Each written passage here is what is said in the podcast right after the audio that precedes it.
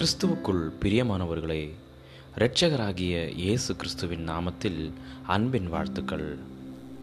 காலை தேர்ந்துளிகள் மூலமாய் இன்றைக்கு தேவனுடைய வார்த்தைகளை தியானிக்கும்படியாய் தெரிந்து கொண்ட வேத பகுதி ரெண்டு ராஜாக்கள் புஸ்தகம் ஆறாவது அதிகாரம் பதினேழாவது வசனம். கர்த்தாவே இவன் பார்க்கும்படி இவன் கண்களை திறந்தருளும். நலம் பெற வாழ்த்தி வந்த அட்டையில் எழுதியிருந்த வசனம் அவளுடைய நிலைமைக்கு பொருந்துவதாக லீசாவுக்கு தெரியவில்லை.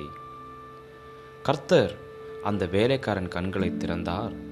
இதோ எலிசாவை சுற்றிலும் அக்கினிமயமான குதிரைகளாலும் ரதங்களாலும் அந்த மலை நிறைந்திருக்கிறதை அவன் கண்டான். ரெண்டு ராஜாக்கள் ஆறாவது அதிகாரம் பதினேழாவது வசனம்.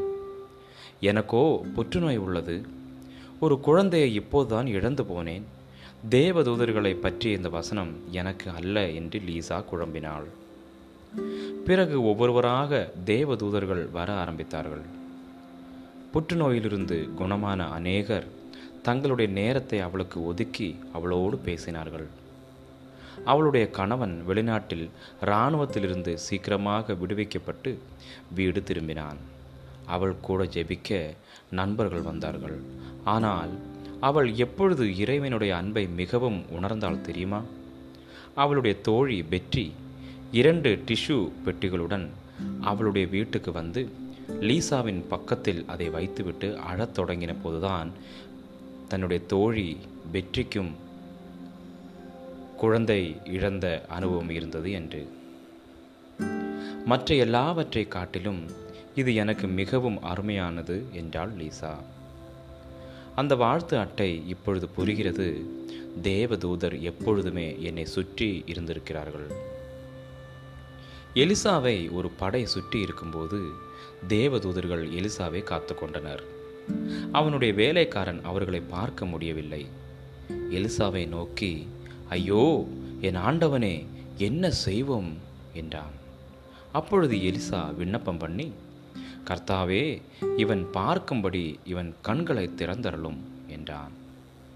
நாம் தேவனை நோக்கி பார்க்கும் பொழுது நாம் இருக்கும் அந்த நெருக்கடியில் எது முக்கியம் என்று நமக்கு தெரிய வரும்.